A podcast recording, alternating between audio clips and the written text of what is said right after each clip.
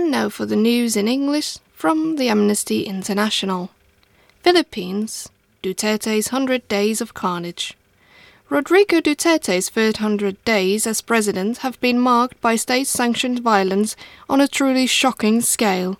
His brutal crackdown on those allegedly involved in drug crimes has led to carnage on the streets and the obliteration of key human rights, including the right to life and to due process. President Duterte has promised to kill tens of thousands, and on one occasion millions, of people involved in the drugs trade. He has actively encouraged the killing of drug addicts themselves, as well as offering huge bounties to those who turn in drug lords, dead or alive. The ensuing bloodshed has affected bystanders as well as alleged criminals, including a five year old girl who was shot to death by two men on motorbikes, and many others killed in cases of mistaken identity. Many of the killings have been carried out by unknown assailants, and there are credible reports of police complicity in these deaths.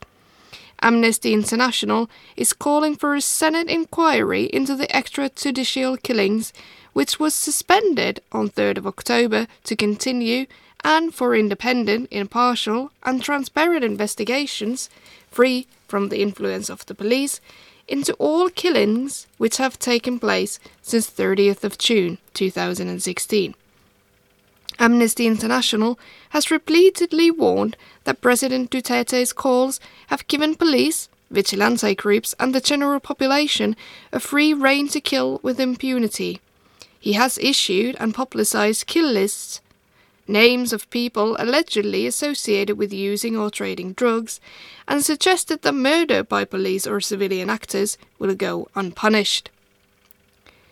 These lists name officials, including judges, members of Congress, police, and military officers, as being involved in the drugs trade, often without evidence. Amnesty International is deeply concerned that the lives of all the people on these lists are in immediate danger.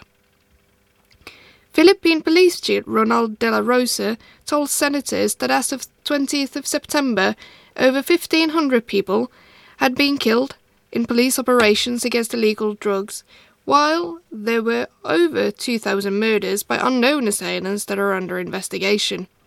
The total number of killings is now suspected to be well over 3,500, at least 33 a day since Rodrigo Duterte came to power. President Duterte has alleged that the Philippines is becoming a narco state in order to justify the so called war on drugs. There is, however, very little evidence to show this is true. The Philippines has a low prevalence rate of drug users compared to the global average, according to the United Nations Office on Drugs and Crime.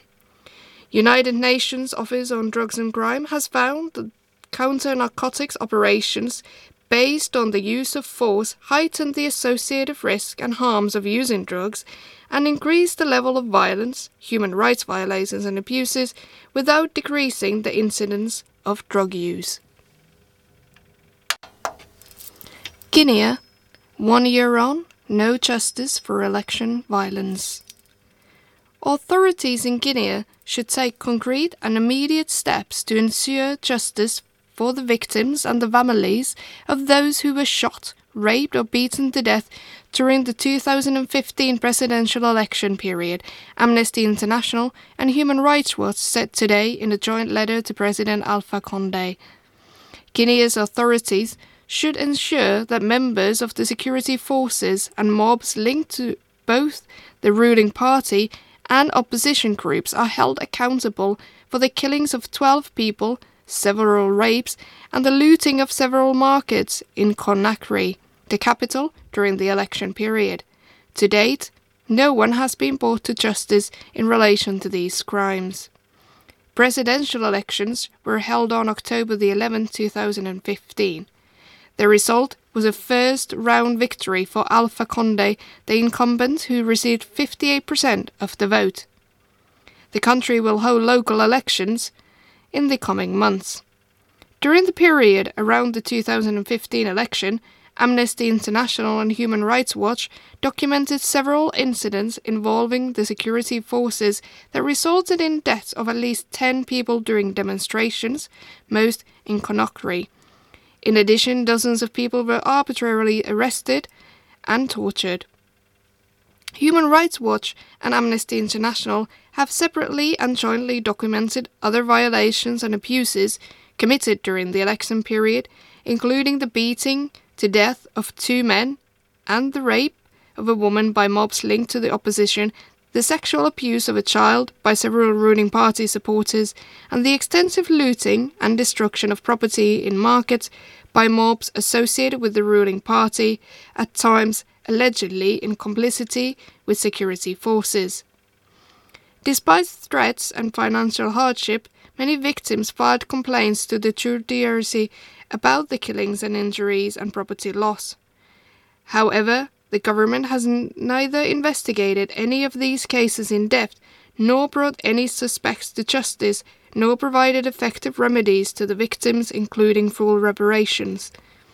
Amnesty International and Human Rights Watch sent Guinea's prosecutor general the details of several cases from the 2015 election period and urged the government to investigate the cases, including several complaints filed by family members and their lawyers. Human rights violations and abuses committed during the run up to the 2013 parliamentary elections remain similarly unaddressed, including some 60 deaths. The majority were allegedly caused by members of the security services. Amnesty International and Human Rights Watch consider that the continuing failure of the authorities to properly investigate deaths following the use of excessive force is a violation of the right to life itself. Iraq Yazidi survivors of horrible abuse in IS captivity neglected by international community. Yazidi women and girls who have been enslaved, raped, beaten, and otherwise tortured by the armed group calling itself Islamic State IS are being failed by a lack of adequate support from the international community, said Amnesty International today. Researchers from the organizations interviewed 18 women and girls abducted by IS during a visit to the semi autonomous Kurdish region of Iraq in August 2016. The women and girls had either escaped or released after payment of ransom by their families. Several were driven to the brink of suicide or had sisters or daughters who killed themselves because of the appalling abuse they endured in captivity. The unimaginable horrors faced by these Yazidi women and girls in the IS captivity shed new light on the ongoing war crimes and crimes against humanity perpetrated by the group. Many women and girls were repeatedly raped, beaten, or otherwise tortured and continued to suffer from the trauma of their harrowing experiences. These distressing testimonies highlight the urgent need for greater international support to help survivors cope with the long lasting physical and psychological trauma of the abuse they have endured and witnessed. There is currently no unified system set up to assess the needs of survivors of IS captivity. Much more needs to be done to ensure they receive the necessary care and support they urgently require to rebuild their lives.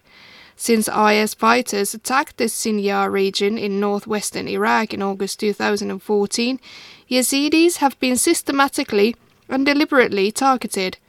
Thousands have been abducted, hundreds of men and boys have been massacred, Many were threatened with death if they did not convert to Islam.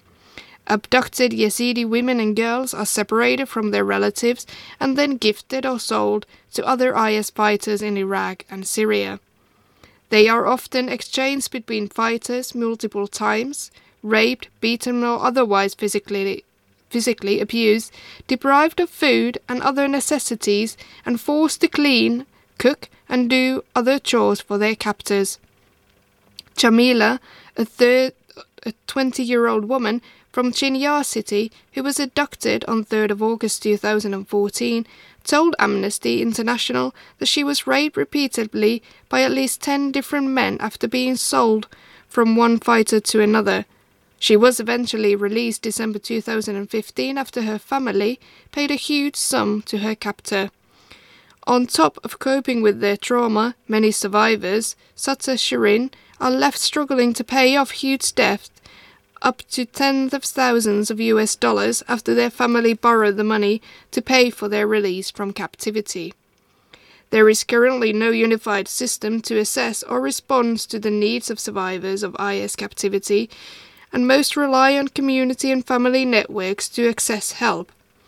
Current services and humanitarian assistance for survivors provided by a number of government, NGOs, and UN organizations are underfunded and vary in quality. The names of people mentioned on this news were changed for security reasons. For more news and campaigns, and how to get involved with Amnesty International, visit our website on www.amnesty.org. This is Tony Graham. Thank you for listening.